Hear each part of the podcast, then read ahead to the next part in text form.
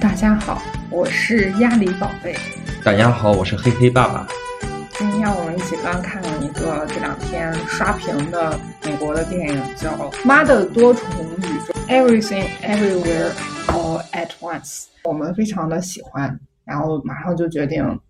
跟大家聊一下这个片子。我们这个讨论肯定会包括剧透，我们想来聊一下其中很多有意思的情节。建议没看的朋友先去把这个电影给看了。对，再来听我们的这个讨论。对，好，那我们现在就来聊一下这个片子。你你会给他几颗星呢？四颗星。嗯，呃，我我也是，我在豆瓣上也是给给了他四颗星。我当时看到这个预告片的时候，我看到他大约的这个。嗯，背景是那个 laundromat，就是美国的这种洗衣店。你家里面没有洗衣机，你可以把你的那个衣服带去在这种公，呃公公用的这种洗衣店里面付费。可以经常在这种店里面看到亚裔的大妈在操持着整个店的生意。所以当时我看到这个预告片或者这剧照的时候，我就觉得啊，这是一个非常刻板印象的一个又一个亚呃美国亚裔的电影。所以说我对他本身是不太感兴趣的。但是就昨天中文这个世界里面，不管是豆瓣啊，还有这个我的朋友圈啊，完全都被这个片子的好评刷屏。那他们很多人，他们就提到他这个片子的一些，呃，非常打到这个东亚文化里面女性的一些痛点的一些。呃，这个中心吧，哎，我一下子就产生了一兴趣。那么今天就找来看，那果然就是像大家说的这一个，呃，可以说是嗯，至少年度可以进入前三的一个很优质的一个片子。最让我觉得认可这个片子一点是，觉得他的这个啊，对现在一个社会情绪的一个洞察，我觉得他抓的特别的准。那你觉得现在对这个，包括这个社会情绪，你刚才说的这个洞察有哪几些方面？我觉着它表面是一个科幻故事，但实际上是一个很有现实意义的预言。就是说，为什么现在大家总是在网上吵架？有很多真真假假的资讯，然后有很多的呃立场，然后大家就总是把这种呃愤怒的情绪就呃发发发挥在这个虚拟的这个网络世界里面，然后你就感到网上有很多的戾气。后真相时代的媒体平台，他们不再去呃来争我怎么样给你最准确、最客观的报道，而是呃用一切的手段来在网络上呃用他们的叙事来制造对立，然后删。弄这些读者啊，网络用户的情绪来收割收割这个流量，造成就是我们可以在网上看到世界上任何一个角落发生了很多的事。但是又因为我们看了太多呢，我们就觉得哦，我我我已经不相信我以前那个以前那个生活中相信的感觉，这个整个世界好像是就是你以前的价值观，对，不断的崩塌，不只是美国的一个情绪，这是一个全世界的一个社会的一个比较普世的一个情绪，就是现在整个社会它的那个氛围都是全球化之后。再放再回归到这个呃嗯本本土主义保守主义的一个一个方向，那嗯甚至说很多的地方他们这个民粹的这种情绪是高涨，那很多人他就在这种虚拟世界的这种愤怒和你这个物质现实的这种差异中，就产生了一种很迷茫的感觉。嗯，我我在面对我这个物质现实的时候，反而我还是在被虚拟现实里面的这种情绪啊资讯牵动着我的这种呃这种思绪，就没法。全身心的投入任何一个现实中，我觉得这个电影它捕捉到了这个，而且它在它后面的这个通过啊这母女这两个角色的这个和解过程中，它给提供了一个解决这种迷茫的情绪的一种答案。就你怎么样在你什么都不相信的情况下，你还是要生生活下去，实际上是一个很哲学的讨论。它其实这个电影没有反映出来说是什么都不相信，嗯，而是。当他经历，他和他女儿都经历过了所有的宇宙、所有的这种情况、所有的发生的这种，呃，不同的世界里面发生的这些事情以后，嗯，他是会产生一种所谓的这个叫做任何事情都没有关系，嗯，对，都无所谓、没有意义的这么一种情况。这是他女儿在最后，他女儿碰到的非常。大的一个问题，那他这个电影，我个人感觉，既然你聊到刚刚说虚无主义，我觉得其实，在其他片子当中，就科幻片很多，它都会到最后的结局的话，它是比较偏向虚无主义的。嗯，但这个片子它其实恰巧相反，呃，虽然他开悟了，但是他却依依然执着，对，在情感上面他依然是不愿意去放手，这样的话就会让这个片子到最后。感觉是一个有温度，然后有人情味儿的这么一种。感觉，嗯嗯，我觉得就是像这样的一个商业片哈，你能猜想到它肯定最后会是一个大团圆结局，它呃不会说哦，你这个片子就在虚无中结束了。我觉得那会是一个比较小众的一个，不会是一个这种很有娱乐价值的片子。但是它的这种落脚点，我觉得这是挺高级的，就是它对。家庭亲情，特别是东亚文化里面的这种亲情的刻画，让我想到，呃，事实愈合，就是他给你看家庭关系里面的一些矛盾，一些很残酷、很疼痛的一些地方，但同时他把这些，呃，这些你的这些伤痕啊，用一种很温暖、很那个治愈的方法给你抚抚慰掉。它不是一个那种啊，亲情高于一切啊，那个母慈子孝的这种这种一个大团圆结局，而是他。他们最后达到了一个共识。觉得最有意思的一个地方就是说，it doesn't make sense，它是没法用理性来解释的。那为什么有这么多的矛盾，这些家人还在一起？就是说，我们成为家人的这个选择，它并不一定是对的，它也不一定是伟大的。但是这个选择呢，它是动物性的，是无意识的，然后它也是不理性的。但是这个就是我们很本能的一种选择。他和他母亲的这个关系其实也是没有意义的，嗯，也是可以就说是无所谓，可以就是断掉的，嗯。但他母亲呢，却是另外一种观念，就说是他和他的这种亲人之间的这种纽带和这种羁绊。他母亲是即使看过了繁华的大千世界，嗯，看过了所有的可能性以后，他依然不愿意放弃的。而正是他这种就是亲情的这种力感动了他的女儿。让他女儿没有就是进入黑洞。他开场介绍这个角色的时候，嗯，比较重要的事情就是。维持这个生活正常进行的这些事情，都是他妈妈在做，他在做饭，他在招呼店里面的顾客，然后他爸爸呢是他在来养他，就可以说他这个就好像是随时都是在呃的多线进行，然后就感觉这个人就是一直在表演那个苹果抛接，然后随时都要保证没有一个苹果落到地上。他跟每一个角色对话的时候呢，你都发现他是没法完成这个对话的，他说到一半就马上会有另外一个事儿来打断他，来打扰他，那他就必须要再去应付另外一个事儿。就是一个非常忙碌的一个状态，就两个是不同的人。你能看到她老公就是那种比较啊享受人生、热爱艺术，然后呃想想要去旅游，然后啊整个人就是很善良的。他跟人的这个呃跟人的交流都是那种很抽象的交流，而不是说是那种很功利性的交流。然后甚至说他跟他老婆的相处有一点恋爱脑，他实际上也反了这种就是亚洲的文化的亚洲文化中非常希望男性是那种哦很强势，在家里面是呃一家之主，完了以后非常。男权的那种形象，在这个家庭关系里面，我觉得这个片子也是和很多就是之前的像一些大女主的电影啊，或者说类就是比较偏女权的一些电影啊，不一样的地方是什么呢？就是他没有把这个片子里边的男性都是非常刻板化的、很片面的去做一个形象的处理。每一次对在这个报税上对那个税务局的那个大妈。呃，把他们家的问所面临的矛盾要给解决的都是她老公，然后但是制造问题的是她，是是她老公在最后呃把她从这个虚无主义当中给拉回来了，对，告诉她做人要善良，对，然后要就说积极乐观，对，然后这样才改变了她，也从而改变了她的女儿，她老公才是这个因。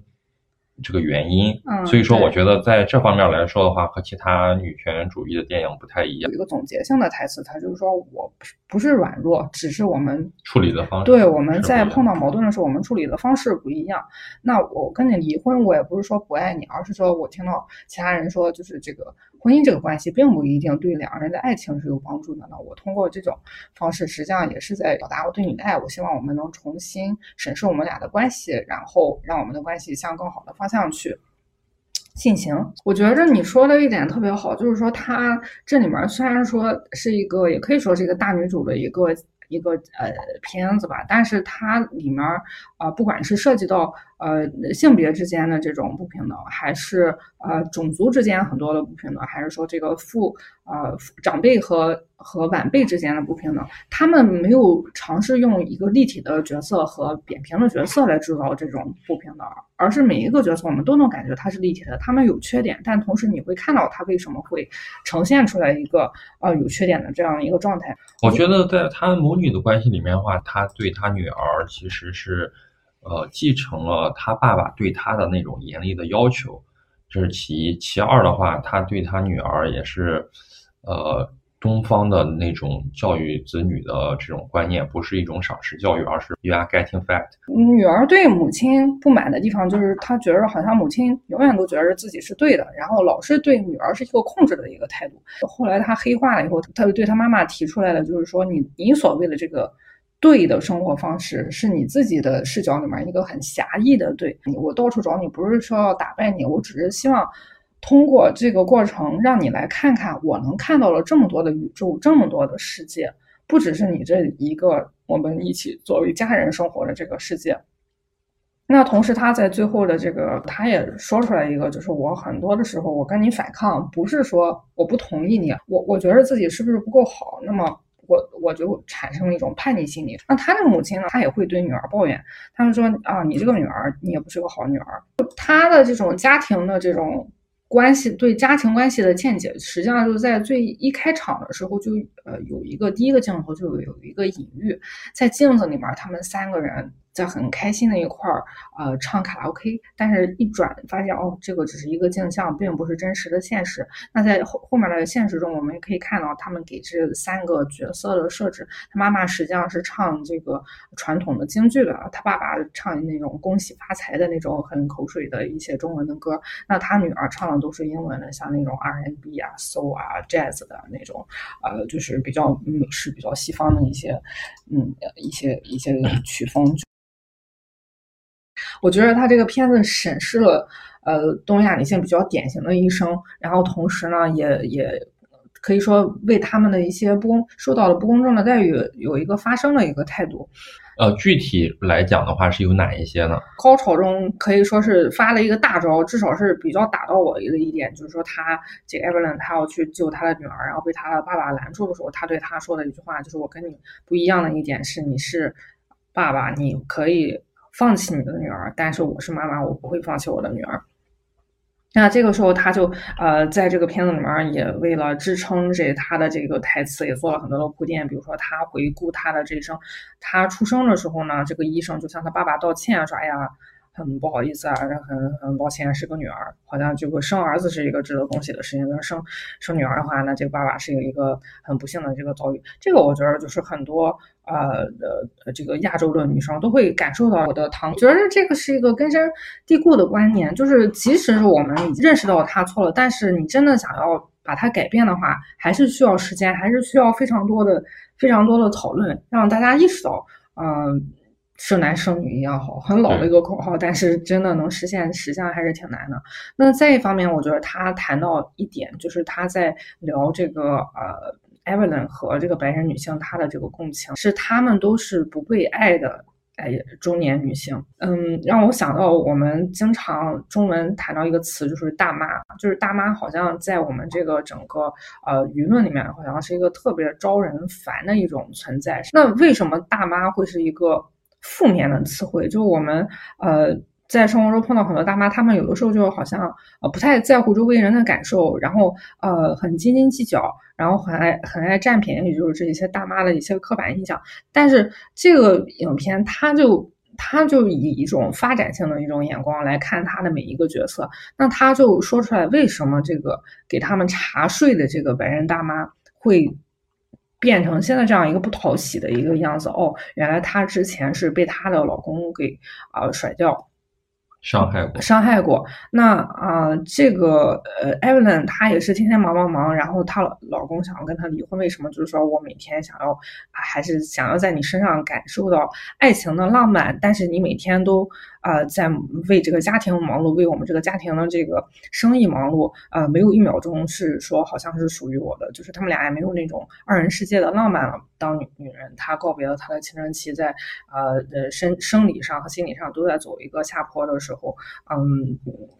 他们没有被爱，然后他们也没有被关怀。它里面有一句叫 “unlovable bitch makes the world go round”，就这些人，这些大妈不被爱的一个群体，但同时，确实是他们对家庭、对这个社会的付出，他们从早到晚朝朝夕夕的忙碌，让我们这个家庭，让我们这个社会可以啊正常的运转。这个关键的这个金句，我觉着可以说是为东亚女性发声的一个。一个信息，觉得这个地方它不光是对东亚女性，她和白人大妈说出了这一点以后，他两个达到了一个共情，然后他俩也达到了一种和解。最后一点呢，就是拍了一个妈妈的这个故事，但是没有神话母职。他有指出来，就是这个跟着男朋友私奔移民做贤妻良母的这个艾文伦，是所有的宇宙中最失败、最摆烂的。那在其他的宇宙中呢，他就能告别作为家庭客体的一个身份。更大程度的发挥了自身啊作为主体的潜力，成为科学家，成为武林高手、电影明星等等，这是一个呃很多电影没能做到的一种啊平衡。其实很多人啊，他们会说啊，你这个呃像像这种观点，就是看这个东亚的文化，它有一种俯视类，呃。提出东亚文化中的一种糟粕，但是我觉着这个只是在呃文本在台词的角度来看这个片子。如果说你看这个影片，它每一个场景的设计，你可以读到这个导演他自己夹带夹夹杂的一些政治上的私货。在办公室，艾文伦和他爸爸以及他爸爸带领的这个好像一一一个团队的这个打斗。那在这个场景里面呢，我们这个背景音乐是 Evelyn 他的一个人生的一个京剧的一个呃唱腔，以这个西方的管弦乐作为伴奏，然后呈现出来一个整体的这个背景音乐。Evelyn 他面对的是一个在另一个宇宙已经学会了说英语的这个爸爸。那他的这个爸爸带领的这个军团呢，也处处体现出来美国的元素，比如说美国的国旗啊，还有唱这个圣歌的美国的宗教，还有能体现出来美国军事力量，不管是一些呃警察的一些装束啊，还有一些呃这个呃大兵的这些装束啊，你就可以看到他他爸爸带领这个军团呢，来鼓励他杀掉他的女儿。就能看到这个西方的这个文化啊，还有这个各个方面的这些势力，他们在试图呃，在亚裔一代和二代移民之间制造一些分裂，制造一些分歧的一种现象吧。我觉得这个这个导演他是看到了这一点，然后再通过这些比较隐晦的一些。呃，画面上的一些元素把这个信息传达出来。像最后的这个大决战的时候呢，也有一个很有意思的点，几乎是全白人的一个军装打扮的一个团队，他们啊用枪打 Evelyn，然后这个子弹飞过去变成了那个他之前提到的 Google Eye，就是在他额头上像一个天眼，能看到这种帝国主义的势力，他用这种军事的伤害给亚裔，呃。打开了一个视野，让他们看到了一个他们被压迫的一个世界的一个格局。对，其实这种形式在这个电影里面随处可见。他们有一个印度女人和一个白人军官的在一起跳舞的那个场景，其实也是一个隐喻。对，呃，他他在跟这个白人军团军事的武器战斗的时候，他是用呃很呃亚洲的很东方的功夫，就是赤手空拳的跟他们打。那打完了这些，他父亲的团队，他又在接着跟他女女女儿的这个可以说是五颜六色的一个团队。你再看他们的招式，我就感觉他实际上是在打败一些呃让他女儿变得迷茫、变得啊怀疑自身的一些呃围绕着这海外亚裔的一些亚文化。觉着这次这个片子刷屏，大家实际上也有一种惊喜的一种感觉。为什么？好像 A B C 电影最近几年很多，但是大家每次看都是感觉没有到达我们的期待。雷声大雨点小，杨紫琼啊，她已经成为一个 A B C 电影的呃很已经挺符号化的一个好像领军人物的一个演员，标志性的人物，不免的你就要跟一些 A B C 的一些刻板印象有一些呃有一些对话。那我觉得这个片子他在这方面就做得很好，他不是说在这个。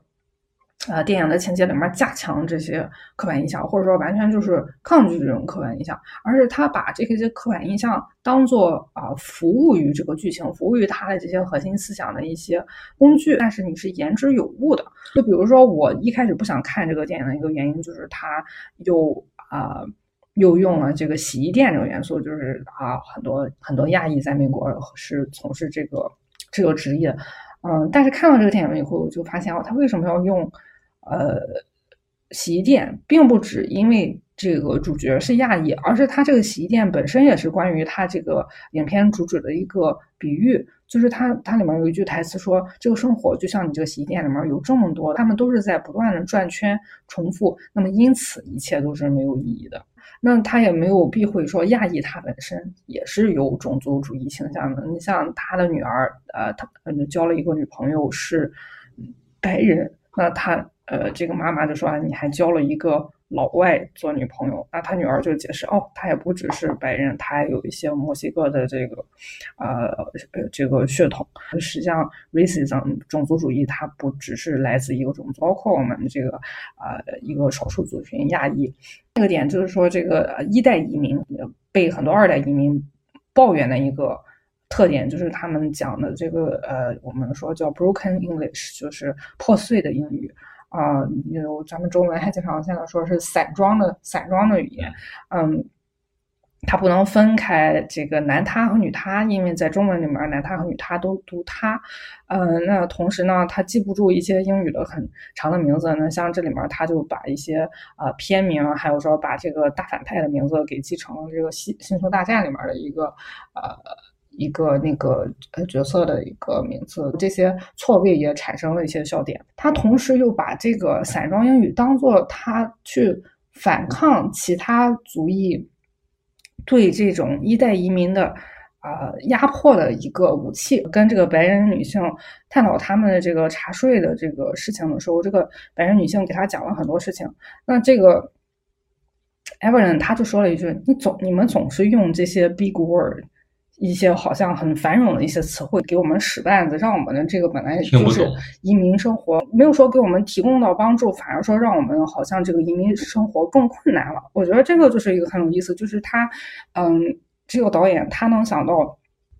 我的 broken English 不光是我的一个缺点，但同时也是你们来压迫我们的一个武器，种族主义的一个好像一个软肋。再就是说这个 everything bagel，就是最后说的这个黑洞，我觉得这个呢就是一种非常。呃，可以说很细腻、很 subtle 的一个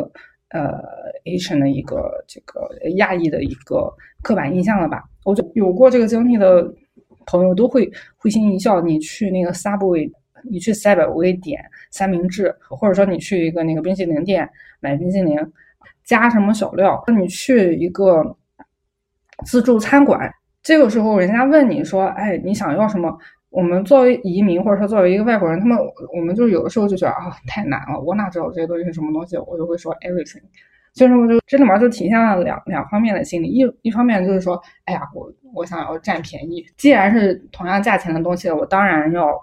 当然都想要了。那另外另一方面就是，这也是一个 language barrier，一种语言的语言的一个难度。我有那个时间去跟你说我想要什么，我不如就告诉你，我。全都想要，所有的原料都包括了这个 bagel，其实也是一个非常细腻的体现。我觉得这个是挺有意思的一个点。虽然说开了非常多的脑洞，嗯，但是它的整个的这个呃语言。都是非常的口语化，煽情的时候，然后他用了非常生活对口语化的一些口语化，就让你觉着很生动。对啊，那你很生动的结果呢，你就是很容易跟这个角色共情，反而更容易投入到这个这个情节里面。呃，我印象特别深的有一句很生动的，就是他跟他跟他女儿就是有一个最后这一幕很情绪很浓烈的这个场景，他女儿。就是先说啊，我我我我不想聊了，我先走。然后他走出那个洗衣店，这时候他回头他说哦，呃，说我很高兴，you are figuring shit out，是就是他女儿就是满嘴脏话，他就会用这种脏话来消解。除了这个台词，我觉得我自己很喜欢的，就是他一些非常恶趣味的幽默的一些细节。就是他实际上本身的这个大的结构和他的这个核心的一些思想，已经是做的比较炫目了，天马行空。同时他在细节上也很用心，无法想象他女儿在诠释一个呃世界观一个。嗯，黑洞的时候，他是用一个很大的一个 bagel 在那儿讲，就有一种很荒谬但又但但又很合适的一种呃比喻的方法。需要跳到另外一个宇宙的时候，做了一些很奇怪的事。那两个跟艾文伦打斗的男生确实用了塞钢这种方式，我觉得这个可能会成为一个嗯名场面吧。呃，他这个公公在打斗中。晕倒的时候，他女婿过来把他叫醒，是通过 用自己的鞋的那个臭味把他公公给熏醒。再比如说，他在其中一个宇宙里面，他的手指头是热狗肠，用脚来这个啊调情，用脚来弹琴，那个热狗还会溢出来一些那热狗搭配的那些酱，就觉得是一些很。可有可无，但同时有了以后，你又觉得锦上添花的一些搞笑的一些元素，这个是我个人觉得非常喜欢的部分。它有非常多的这个迷影元素啊，像二零零一这个太空漫步，Lucy 它也有，这里面的打斗场面，嗯，都是非常有成龙动作片的风格在，嗯，道具，嗯，都是随身周围的环境当中可以。找到的随身拿拿到的一些物品来做他的这个武器，他的这个影像风格，包括他打斗的这种技巧，非常明显的一个，他绝对是一个呃，不知道是王家卫的一个呃，对对对，粉儿还是黑粉儿。Everland 这个角色啊，他是呃巨星，也就是杨紫琼在现实生活中的一个身份的这个宇宙里面，尤其是她跟这个她老公啊。相这个相相处的这些画面，呃呃，可以说是在致敬，也可以说是在恶搞王家卫。他的那个构图，他的那个调色、打光，还有这些烟啊的背景里面人物的那些呃快速的那些移动，我觉得说就是可以说是，嗯呃，跟呃原样复制这个王家卫复制到一个搞笑的一个地步。我就觉得王家卫如果看了以后。都会想啊，那我这个《繁花》这个剧集到底还要不要播了？感觉他的这些手法都已经要被玩烂了的那种。那老公这个角色很明显的模仿 梁朝伟，他这个模仿呃不光是他的这些动作、神态、抽烟这些，呃，甚至说某这个呃梁朝伟的造型，这个大背头也是有一点恶搞的成分。我觉得可能雷佳玲看到这一段的表演都想要。想要去打这个，打这个呃表演吧，但是作为我们影迷看来，实际上是呃非常非常快乐的。母女的那个打斗里面，呃，母亲最后啊胜胜过女儿的那招，也是在《一代宗师》里面，呃，章子怡和啊她的那个同门师哥的那场火车站大战里面的一个，可以说是一个原样复制。对啊，你在经历他的每个。这个角色的每个宇宙的同时，你也可以经历亚洲电影的不同流派、不同类型的一些非常系统的一些这个生化的这个语言。对，是大家都知道，就是最近。的这些好莱坞大片在中国都没有上映，但是杨紫琼在这个中文世界可以说是有非常呃广的认知度的。我不知道她有没有票房号召力，但是杨紫琼主演的呃影片至少大家都认识她，那也会去关注这个片子。嗯，目前来说，它的豆瓣评分非常的高，豆瓣可以说你看一下这个短评啊，大家的评价都非常的好，很多人都提到这是他们的年度第一。虽然现在只仅仅是五月，那在微博上呢，我也看到，虽然这个片子。没有啊，引进正版